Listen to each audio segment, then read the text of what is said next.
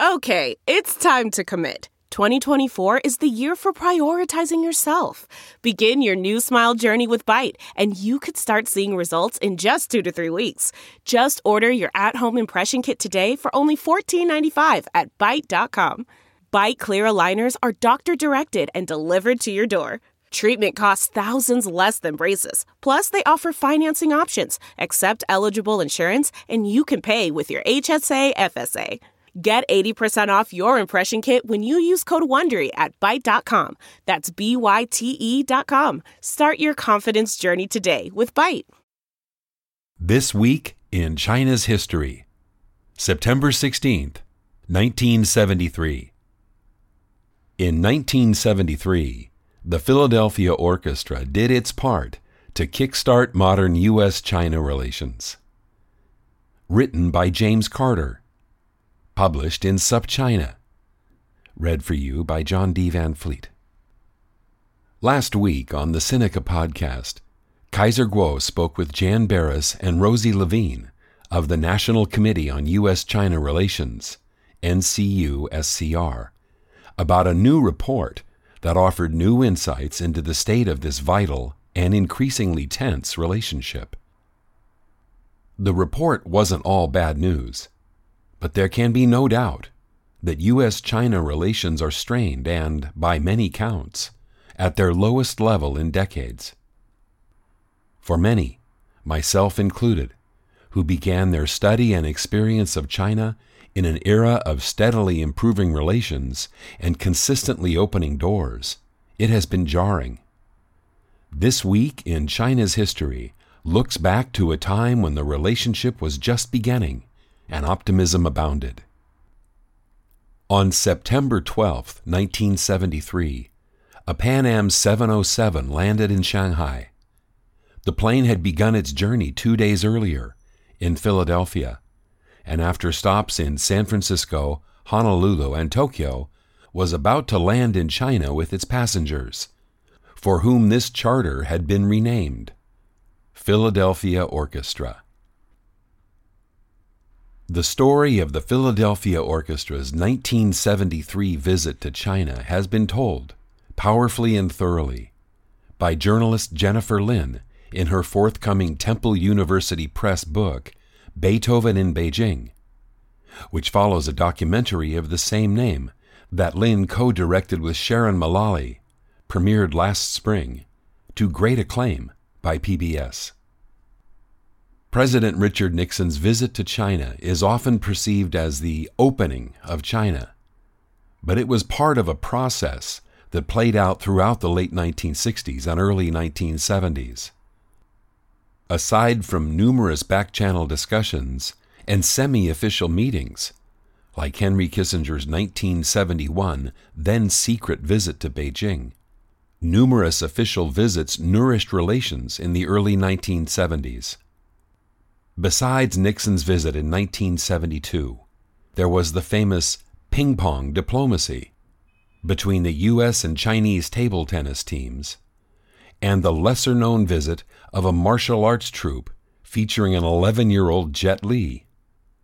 Aligning with the recent Sinica podcast, many of these events were facilitated by the NCUSCR.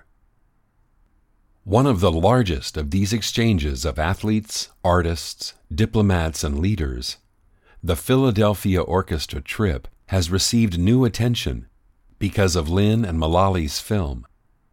Though not as well remembered as Nixon or ping pong diplomacy, the music diplomacy was a key aspect of China's attempts to re engage with the world as the Cultural Revolution wound down. Zhou Enlai's invitation to the London and Vienna Philharmonics were key pieces in the move toward warming cultural relations with the West. But, as Lin puts it in her book, quote, Zhou's real goal was diplomatic, and his priority was improving relations with the United States. And for that, he wanted an American orchestra. The Philadelphia Orchestra was long known as one of the Big Five American orchestras, along with New York, Boston, Chicago, and Cleveland. Furthermore, the Philadelphians had a historic connection with China. In the 1940s, the orchestra raised money for Dr. Norman Bethune, the Canadian doctor connected with the Communist Eighth Route Army. More recently, the Philadelphia Orchestra had become politically prominent in 1973 because it had just played Nixon's inauguration. On the heels of that performance, Zhou proposed to Kissinger that the Philadelphia Orchestra make a trip to China. On February 20th, Nixon called conductor Eugene Ormandy at his home on Rittenhouse Square to extend the invitation. September, the gap between the orchestra's summer season in upstate New York and its fall program at the Academy of Music emerged quickly as the time for the trip. From the Chinese side, the trip was a microcosm of the political struggles of the late Cultural Revolution. Zhou Enlai's music diplomacy was encouraged by part of a more moderate faction that wanted to scale down the ideological fervor in the country. Opposing him, the Gang of Four, particularly Mao Zedong's wife, Jiang Qing, wanted no part of turning down the revolutionary volume. The conflict affected which pieces the orchestra could play. Russian composers were off limits because of the Sino Soviet split. Mozart and Schubert were acceptable, Strauss and Debussy were not. Beethoven was viewed favorably he had a reputation as a revolutionary. But only certain pieces, his Sixth Symphony, with its celebration of rural life, was particularly appropriate. And a Chinese composition, called the Yellow River Concerto, had to be played. The entire program was worked out just days before the trip.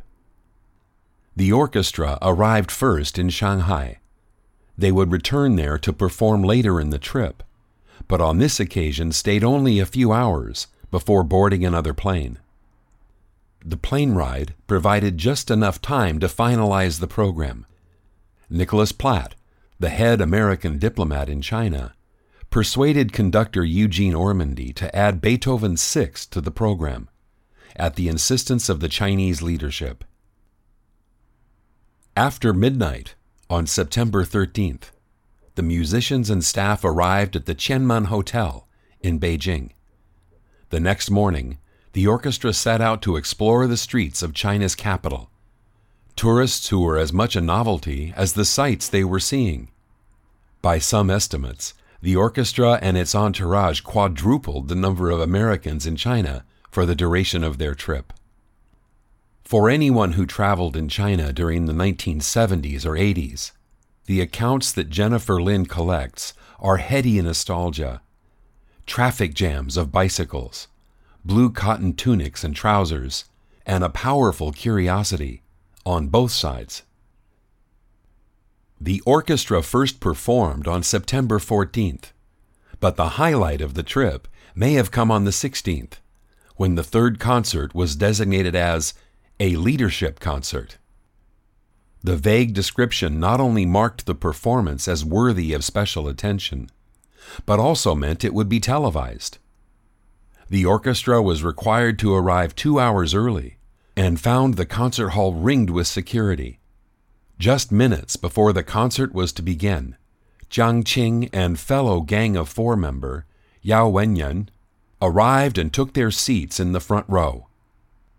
All observers made special points to emphasize that Madame Mao, American diplomats or guests always referred to her by this name, was wearing a black silk crepe dress, not the revolutionary uniform she was nearly always seen in. The highlight of the concert was the Sixth Symphony, pastoral, that had been added at Jiang Qing's insistence. She led the applause and greeted the orchestra after the performance insisting on photographs and exchanging gifts with each of the players. The following day, news of the concert was on the front page of the People's Daily, including photographs with Jiang Qing and Ormandy. Elated, American diplomats reported back to Washington that, quote, Madame Mao's presence and unprecedentedly warm welcome for the Philadelphia Orchestra represented strong reassurance that development of bilateral relations with the United States remains a priority item for the Chinese leadership.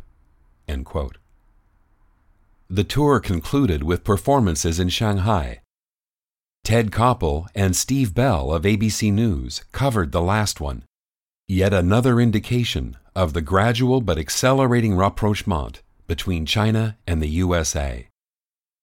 The warming of relations in the early 1970s seems naive and refreshing in its optimism, especially given the challenges of 2021.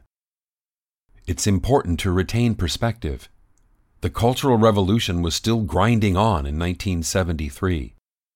Just four months after celebrating the Philadelphia Orchestra's performance, the People's Daily attacked not just Western music in general, but Beethoven who had been specially requested, in particular. What had generated the change of heart? American China watchers puzzled over the rhetoric. Some surmised it was the doing of Zhou Enlai, making a veiled condemnation of Jiang Qing. Others placed the blame on Mao Zedong, or even on Jiang Qing, as she tried to shore up her political position. But although the curve was spiky, the trend line was unmistakable. The Cultural Revolution ended in 1976, shortly after Mao's death. U.S. China relations were normalized in 1979, and commerce, diplomacy, cultural, and intellectual exchange soared across the turn of the 21st century. Amid an undeniable downturn, there may be some solace and some lessons found in a time when the focal point of an entire relationship rested on a troupe of American musicians.